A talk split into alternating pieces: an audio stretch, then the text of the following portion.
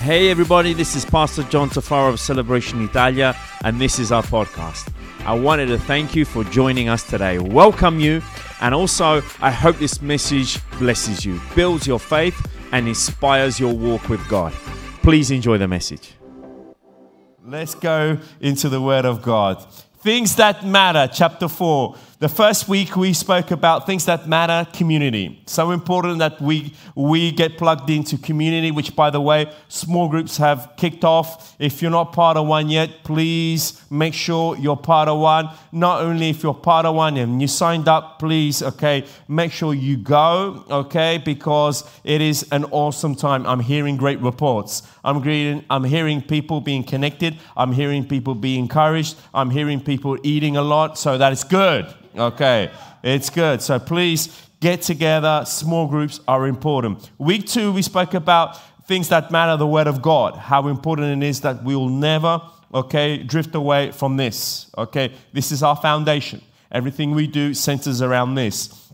Week three, last week, we spoke about worship, how important it is to identify what we're worshiping and how important it is to put God and making sure we're worshiping God and not any other thing that uh, perhaps we may slip up and start worshiping. The importance, things that matter, worship. This morning, I want to share with you things that matter, discernment. Having discernment. Okay, now, Pastor John, I've never heard a preach a sermon on discernment. Okay, well, it's good. Okay, and I'm going to share with you this morning to the best of my ability. But above all, I've uh, been praying that the Holy Spirit, and I'm sure He will, will speak, okay, through my voice and hopefully touch and encourage your hearts. And I believe that there's never been a time like now that we need to have discernment individually, as a family, as a church. We need to have discernment with what's going on around us. Hear this there is a spiritual war raging around us. there is a spiritual war raging around us. Let's look at our families. Let's look at our siblings. Let's look at, let's look at what's happening around us. Let's look at our marriages. Let's look at our relationships. Let, us look at uh, what's happening in our workplace. Let's look at what's happening in the world. Let's look around us. There is war raging, hitting at us from all sides, and it's coming at such a fierce moment. That's why it's so important that we understand the times that we are living and have discernment on how to move and how to live and how to be uh, on guard what's happening around us. We need to have discernment to interpret what's happening around in our lives and around our lives so that we know exactly what we should be doing. In 2 Corinthians chapter 2, verse 11, the Apostle Paul, he mentions this. He says, he says this in verse 11, so that no advantage would be taken of us by Satan. Satan is, is not going to take advantage of us, for we are not ignorant of his schemes. The Apostle Paul says we can't be blind to what Satan is up to, his methods, his agenda, whatever he's doing. We can't be blind to that. We can't be like the ostrich that puts his head in the ground and hope that everything will just pass by. Okay? We can't just hide our, our, ourselves and hope that things will get better. They won't get better unless we're intentional and we dedicate ourselves to God and to prayer. So we need to understand and see that we should have a discerning spirit in our lives. Because if we don't have a discerning spirit in our lives, friends, we should be asking ourselves these questions What is it that we're tolerating in our lives? What is it that we're exposing ourselves to every day, every moment? What is it that we're being permissive about? What is it in our lives that, that from the music we listen to, from the programs we watch, from, from whatever we're exposing ourselves to, what is it that we are being permissive to? What is it that things are creeping up in our lives without even us knowing, or perhaps worse still, perhaps we think, oh, it's okay. But there are things that are not okay. There are things that we need to open our eyes about. There are things we need to open our spirit about. There are things that we really need to understand what's happening around us. Because hear this the enemy is not out there to free you, because some people say, Oh, I just want to be free. Satan is not that out there to free you. Satan is out there to destroy you. Now, he wants you to believe that real freedom is anarchy, is doing whatever you want to do. But that is not so because the Bible teaches us so that the, that the heart of man is enemy against God Himself. By default, we are enemies of God. So we need to understand and discern what's happening around us. 17th century uh, preacher Charles Spurgeon, he once says, Discernment is not a matter of simply telling the difference between right and wrong. Rather, it is telling the difference between right and almost right. Say that again. Okay, discernment is not a matter of simply telling the difference between right and wrong. Rather, it is telling the difference between right and almost right. It's where that gray area comes. It's where that gray, it's where that, oh, it's almost good. It's good enough. How many times we say that? It's good enough. Oh, it's okay. Or perhaps, oh, it's the least worst, and let's do this. It's a bit like the Italian government. I don't want to go into politics, but like when you go voting, what do you choose? Who do you choose? Okay? Choose the least worst. You know, it's not the best, okay? But choose whatever, whatever, okay? The least worst. And sometimes in our life, okay, we can be a little bit like that. Isn't that right? We can be that we are choosing, well, this is good enough. This is good enough. This is um, as, as good as I can give it. This is good as I can get it, okay? That's not the spirit of discernment. That's not the spirit which God has called us to. I want to share with you the story out of the Gospel of Luke, chapter 24, which I believe will highlight the best what I'm trying to communicate. Uh, Luke 24, the, it, is the, it is the part where the two uh, dis- disciples were leaving Jerusalem. This is the morning of the resurrection, and they were going to Emmaus, this village which was seven, seven miles away from Jerusalem. One of these disciples was called Cleopas, from what we gather from Luke chapter 24. The other disciple is remained unnamed. But these two people, we're not quite sure whether they're both male, but we have a strong hint that they were both males. They were going the opposite direction of what was happening in Jerusalem. Jesus was missing from the tomb. The ladies had, had reported that Jesus was no, was no longer in the tomb. The disciples ran to the tomb and they confirmed that Jesus wasn't in the tomb. With all this which was going on, with everything what was happening around in the city of Jerusalem, we see that these two men, these two young men, decided to go the opposite direction of where things were happening. Let's read from verse 13 in Luke 24 to get a better idea of what I'm, I'm trying to say and trying to share with you. And behold, on the very day, two of them were going back, were going to a village named Emmaus, which was 60 stadia from Jerusalem, which is seven miles. And they were talking with each other about all these things which had taken place. While they were talking and discussing, watch Jesus, watch this. Jesus himself approached and began traveling with them. But their eyes were kept from recognizing him. And he says to them, What are these words that you are exchanging with one another as you are walking? And they came to a stop looking sad. Let's hold on here. We'll continue reading in a minute. They came to a stop looking sad. The absence of discernment, friends, is primarily these three things which I'm going to share with you. When we don't have discernment, when we fail to have discernment, when we fail to see what God is doing, what's happening around us, these three things, and there could be more, but I just want to I just want to share these three things happen in our lives. Number one, we get disorientated. When there's a lack of discernment in our lives, we get disorientated. It says in, in the text that they were going in the opposite direction of what was happening in Jerusalem with Jesus and everything. They were going in the opposite direction. Unlike the rest of the disciples, unlike of the rest of the people that were close to Jesus, these two chose intentionally to go to the opposite direction from Jesus' words. Seven miles away to this town called Emmaus, which literally translates a warm spring. Now, who doesn't love a good jacuzzi every now and again? Amen. Okay.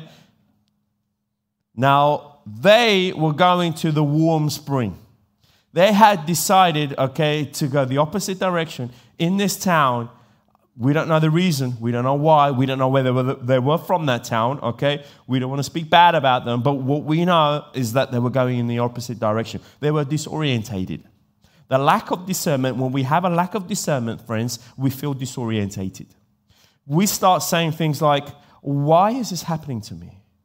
We start saying things, Why is this happening to me now? I don't see. I don't see why this should be happening to me, or this shouldn't be happening to me, or why is this uh, this curveball is just hit me right now. We are disorientated with what's happening around us and to us when we have lack of discernment. When we have lack of discernment, okay, we don't seem to understand why things are happening to us, in what way things are happening to us. And the worst thing is, we don't seem to understand how we're going to get out from a, a, from a difficult situation when we have a lack of discernment. These men were going in the opposite direction. Do you remember the words what Jesus actually says to the disciples in Acts chapter 1, verse 4? One of the first things he says in the book of uh, the book of Acts was to the disciples, do not leave Jerusalem. Stay here. Don't move. I want you to stay here. Now, what did these disciples do? They left. Friends, when we start going the opposite direction to what God wants us to go, we will be disorientated. We'll feel, we will feel lost and we will feel that everything around us is caving in on us. Friends, this is happening why? Because there's a lack of discernment in our lives. The second thing I want to show you when there's, a, when there's absence of discernment in, in our lives, there is no progress. No progress. We read the last, the last words we read in verse 17. It says, And they came to a stop. They came to a stop. These men confessed to Jesus. They didn't know it was Jesus at the time. But in verse 21, okay, further ahead, they confessed to Jesus, We were hoping that he was he who was going to redeem Israel. We were hoping, which means that hope had disappeared because Jesus was not who they hoped he would be. Jesus did not did not did not look like the idea of hope to these men. They came to a stop when we don't have when we don't have this spirit of understanding, when don't, we don't have this spirit of discernment in our lives, we can come to a stop. We can come to a point where we say, we don't understand this. We, we can't seem to be going any further in our Christian life. We are not growing. We are not getting out of this hole that we're stuck in right now. Why is it? Because we're lacking discernment. We are lacking discernment. And these people actually confessed to Jesus, we were hoping, we were hoping, we had hoped that this guy was the guy which was to free us from the hands of the Romans, etc., and etc.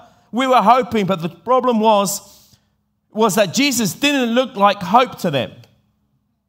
Jesus didn't fit the description of the Savior of Israel.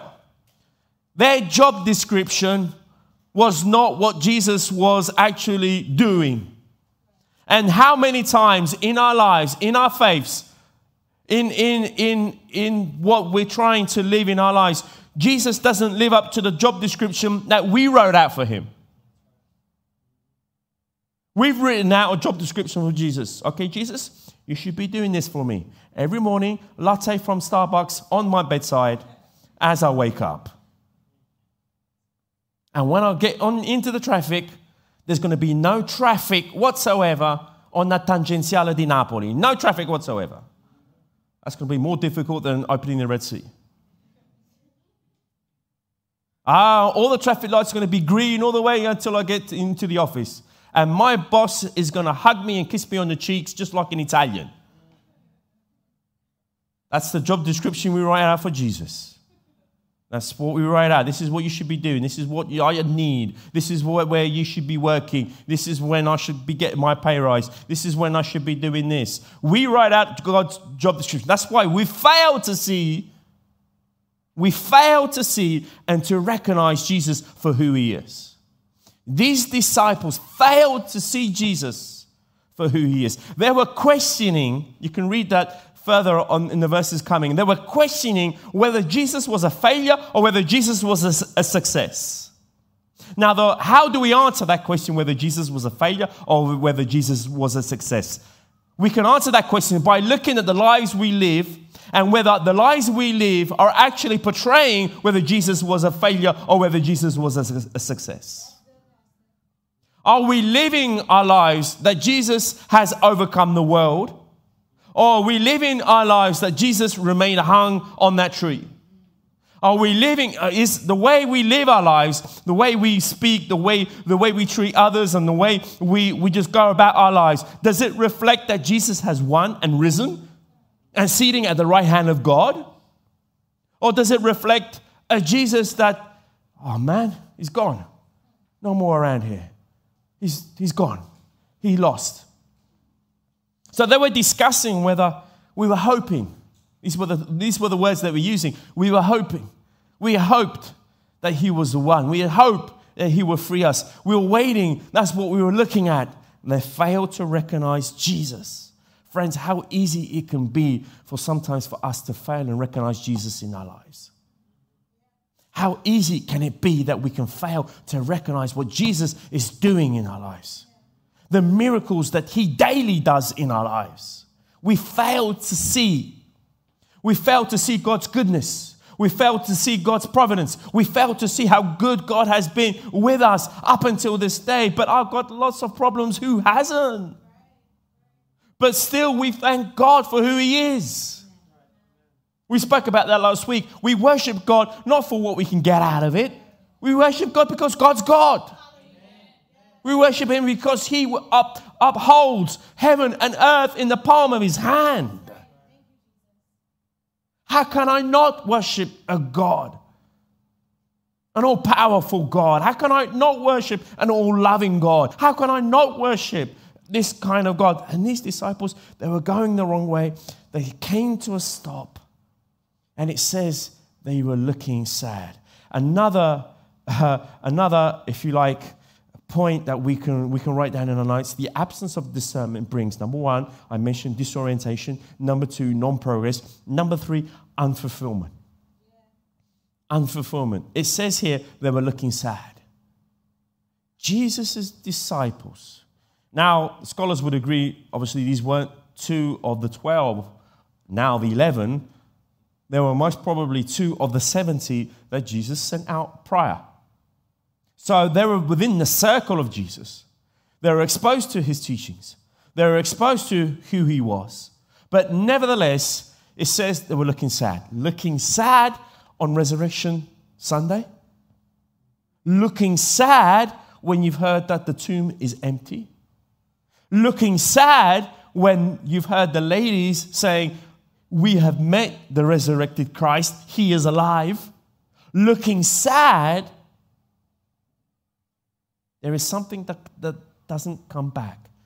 Why? Because there's this lack of discernment brings that unfulfillment. Why? Because you're failing to see what's happening around you. Let's carry on with the text from verse 28. Let's jump, let's skip a few verses, not because they're not important, but just for a lack of time. Verse 28, it says this And they approached the village where they were going. And he gave the impression, Jesus, that he was going further.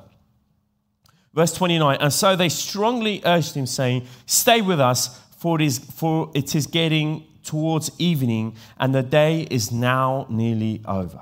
So he went in to stay with them. And it came about when he had reclined at the table with them that he took the bread and blessed it. And he broke it and began giving it to them. And then their eyes were opened and they recognized him, and he vanished from their sight. Verse 32, they says to one another, this is important, we'll come back to this in a minute. They says to one another, were our hearts not burning uh, within us when he was speaking to us on the road, while he was explaining the scriptures to us? And they got up that very hour and that very moment, and they returned to Jerusalem and found the eleven gathered together and those who were with them, saying, The Lord has really risen and has appeared to Simon. So you see, something happened. Something happened whilst they were together. But we keep on asking ourselves, and I'm sure some of you have read this scripture before in the past, and like myself, you'd probably ask yourself, why is it they didn't recognize Jesus? Why is it they failed to see? They failed to recognize Jesus after they also failed to recognize what was happening in Jerusalem. They were failing to see what was happening they failed to see, uh, to see what was happening in the city of Jerusalem. Jesus was, was resurrected. And they failed to see Jesus himself, to recognize Jesus himself. Why was this? We have a clue in verse 26, one of the verses we skipped. Jesus actually says, Was it not necessary for the Christ to suffer these things and to come to his glory? See, the thing is, let me put it this way Jesus was saying this are you not familiar with the suffering Christ? Are you not familiar with the Christ that had to suffer?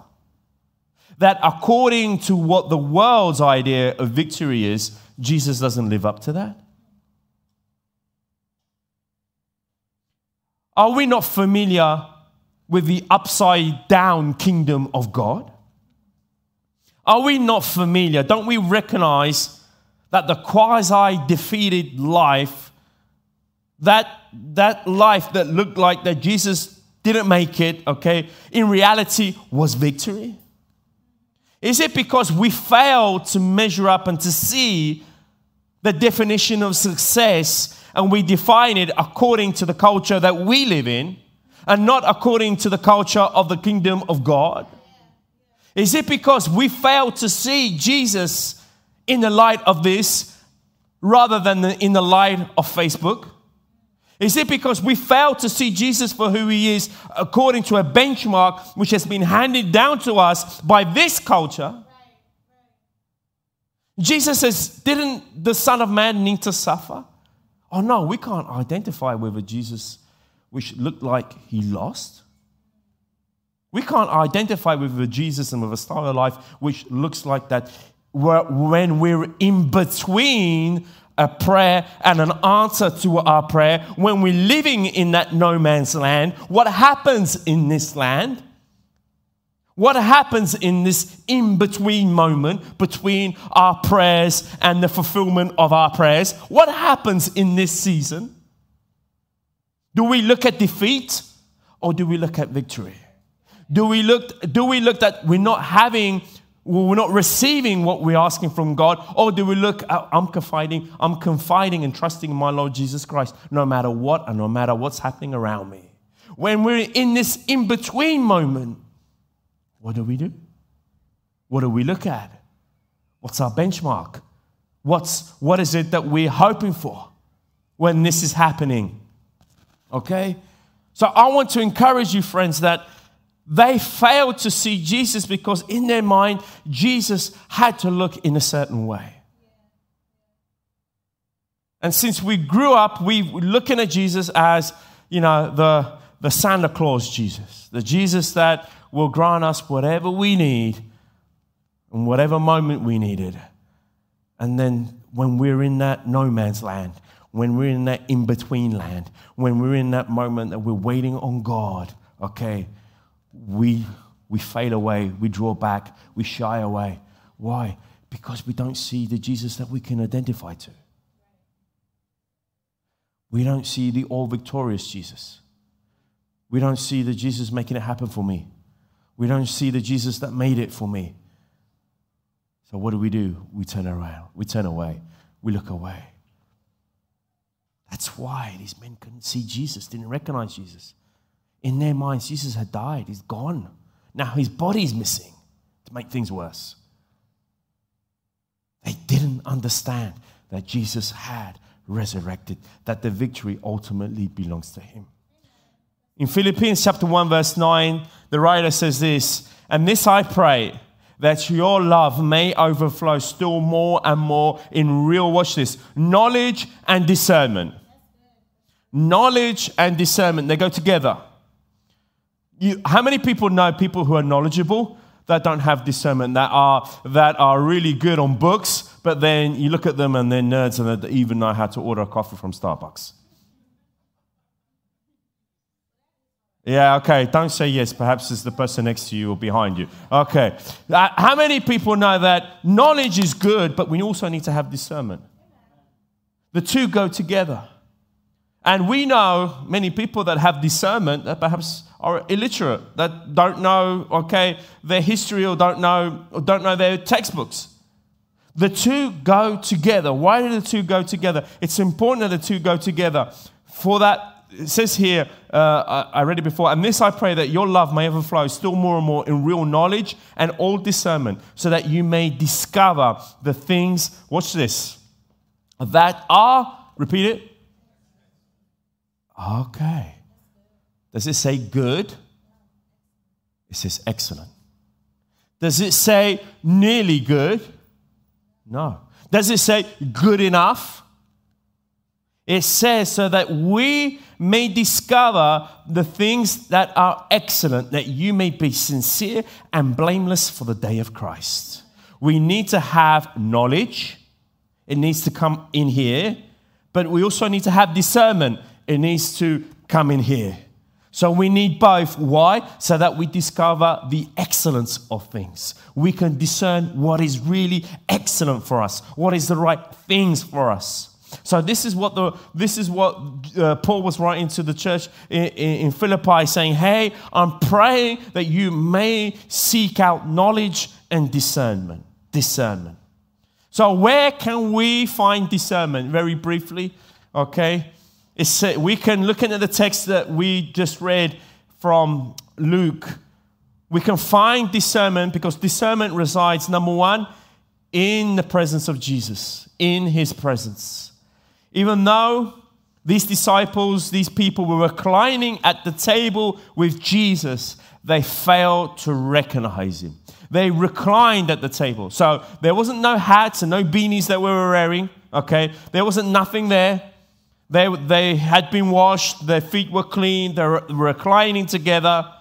They're exposed to Jesus. It's like we can say they're exposed to his, his, his word, his teaching. And when we're exposed to his word and his teaching, it does not automatically qualify us, bringing us into his presence.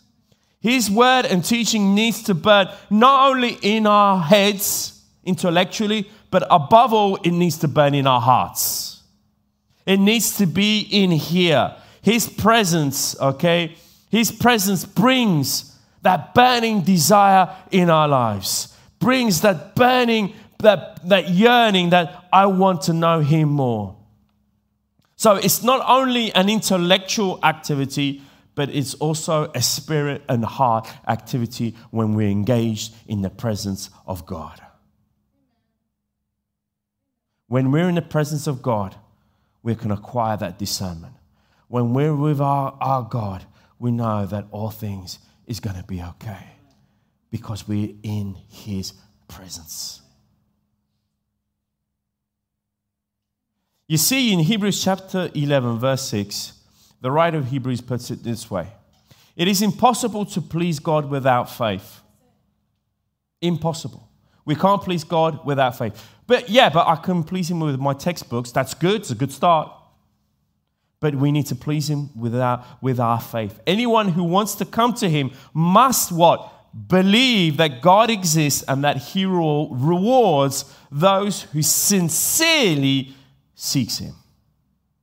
Those who sincerely seek Him. Friends, I want to stress this out we need to be seeking the presence of our Lord Jesus Christ in our life. We need to be sincerely seeking it out in all moments and at all times, in all matters, in all ways. Friends, we need Jesus to be residing in our hearts. Can I have a choral amen? We need Jesus in our life. If we have Jesus in our lives, friends, we can understand and discern what's happening around us. It's like when our biological or when our fathers are around us. We feel comfortable. Why? Because our fathers have that experience that we can go to our father and say, hey, how do I make this work? Or how should I be doing this? Or how should I be doing that? The presence of having someone around us having friends or uh, a relative or someone around us that can speak experience, it's comforting for us. In the presence, we find, it's the same with God, we find that gives ducal position, but also from an experiential experience. It is not something that comes only out of we do it because we do it, but it comes, it comes out of we do it because we experienced it. And we know that Jesus is capable of doing this. So, friends, it's important that we just don't expose ourselves to reading the Bible as if it is only just perhaps a novel or a book, which is good reading a Bible. And I will always say it's always good. But I always tell people, friends, it's not how much of the Bible you read, it's the heart you put behind it. You can, for me, even a few verses is good enough. We don't have to go out and read the whole Psalm 119. For those of you who know your Bible a little bit, know that Psalm 119 is a pretty long psalm. You need to wake up 20 minutes before you go to work to read that. You can read Psalm 113, which, again, those of you who know your Bible a little bit know that is one of the shortest Psalms. Okay? But if you read these Psalms or you read a verse and you say, God, what is it you want to tell me about this verse which I just read?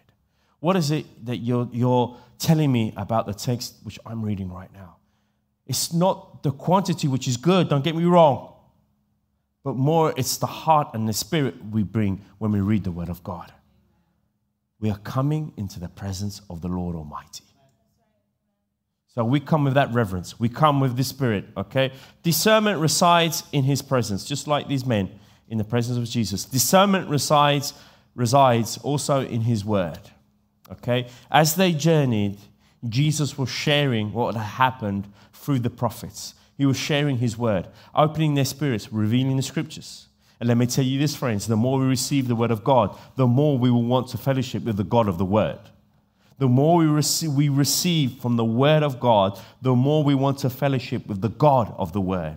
It happens that it happens when, when we get into the Word of God, okay? When we get into His Word, we get into it with the right spirit, like I mentioned before. We get to it, say, God, speak to me. We meet God. How many of us are familiar with the verse John uh, chapter 1, verse 1? In the beginning was the Word, and the Word was with God, and the Word was.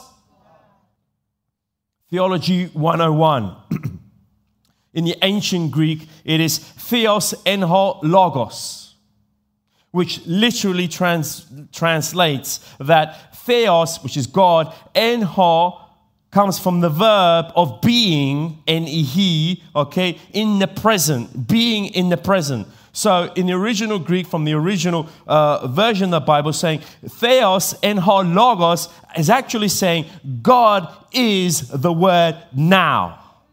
This is the word of God. This is God now. Not, what, not only was God, but is God in the now, in the presence the word of God. That's why when we when when when just like Jesus was showing them the scriptures, opening their hearts to the scriptures, they were getting discernment. They were they were starting to see what was happening in them. Jesus was planting those seeds of the word of God in their hearts. Another thing I want to show you is that discernment, resi- discernment resides in communion. In communion, in the fellowship, in the communion. Now, when did they actually recognize? When, when did they actually recognize it was Jesus? It says in the verse that he took the bread and blessed it, and he broke it and began giving it to them. And after that, they recognized Jesus. Discernment happens in communion. Discernment happens when we come into that communion, that fellowship, in that oneness. It says in the verse, which if you, if you remember, I, I, I told you to uh, underline and keep it up. It says in the verse that they says to one another, verse 32, they said to one another, Were our hearts not burning within us when he was speaking to us on the road while he was explaining the scripture to us? They says to one another that communion, that coming together, that breaking of bread. They were, they were together in, in the word. They were ex- together with that experience. In that coming together, there's discernment. What am I, what am I saying?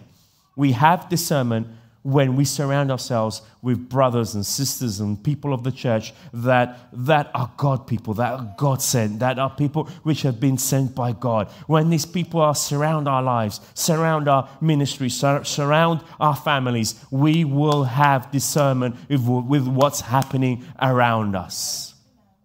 We will have discernment. And lastly, friends, discernment resides in taking action. It says in the verse, they got up that very hour and returned Jerusalem. And they ran the seven mile. More or less what I ran yesterday, Aaron, more or less. Okay. With the help of the celebration band. I know that's what you're thinking. Okay. More or less, that's what I ran yesterday. Okay. Seven miles. They ran back to the disciples. They took action. Because in taking action, we need to take action when we have discernment. That's how we know we have discernment. If you're, if you're sitting in, a, in your car and you're seeing that an 18 wheeler is just going round and round on the highway and it's heading your way, you don't look at that and you say, Oh, look at that. That's interesting. You have discernment that's coming your way. What do you do? You get out of the way. You don't just take you don't just take knowledge that something is happening. You take action that something is happening you take that car the other way. Now it's the same thing in our lives. When we have discernment, and one of the signs that we have discernment is that we're taking action, is that we, we're doing something about it. I am discerning that this is not a good spirit. I am discerning that this is not the place I should be in this evening. I am discerning that I shouldn't be hanging around with these people. I am discerning that I shouldn't be exposing my spirit to anger, to wrath. I shouldn't be exposing who I am in this certain, contextualizing in this area. Having discernment brings you to take action. These men went straight back to Jerusalem, went straight back to the melting pot, if you like, of everything was happening in the city of Jerusalem. They were, they were thought, they were thinking that they were going to get a jacuzzi. No, they came straight back to Jerusalem to share with everybody, we have seen the risen Lord. That's why it's so important, friend. In conclusion, it is vital that we have a discerning spirit. Let's see and perceive what's going on in our life. It is in the between moments, in those between moments, let's not lose hope, but let's pursue discernment. Let's pursue God. Open up the eyes of my heart so that I can see what's going on around in my life. Let me share you this, friends, and I'll come to my conclusion. I feel that there are people this morning in this room that have failed to see certain things that's happening around. That have failed to see what's happening around in their lives. There are certain people that have failed to see what's happening. They've been exposed. They've seen certain things. Why? Because they failed to have that discernment to see and understand that the enemy had crept in that the enemy has crept in in a way that perhaps we've been permissive, that perhaps we've been tolerant, that perhaps we've been, okay, that's good enough. And because of that, today we're paying a price that we haven't discerned how the enemy has crept in our hearts. There's a verse I want to share with you out of Ephesians chapter 1, verse 18. It says this. I pray that the eyes of your heart may be enlightened. Simply means, I pray that your eyes will open so that you will know what is the hope of his calling. What are the riches of the glory of his inheritance in the saints? And what is the boundless greatness of his power towards us? His power, his limitless power is towards us who believe. And we can say amen to that. These are in accordance with the working of the strength of his might, which he brought about in Christ when he raised him from the dead and seated him at the right hand in the heavenly places, far above all rule and authority and power and dominion and every name that is named, not only in this age, but also in the ones to come. What was Paul saying here? He was basically saying, Hey, I wish you can open your eyes and see that the same power which has resurrected Christ from the dead is the same power that we are exposed to. It is the same glory that we can tap into. It is the same power and the same might which has resurrected Christ from the dead. Today, I have access to that power. I have access to that grace. I have access to those blessings. I have access to that. But we need to see it. We need to see it in our lives. And the enemy, far too long, he has tried to close our eyes to see the light, to see that there is hope, to see that there is a way out, to see that there is still today. Hope is here this morning.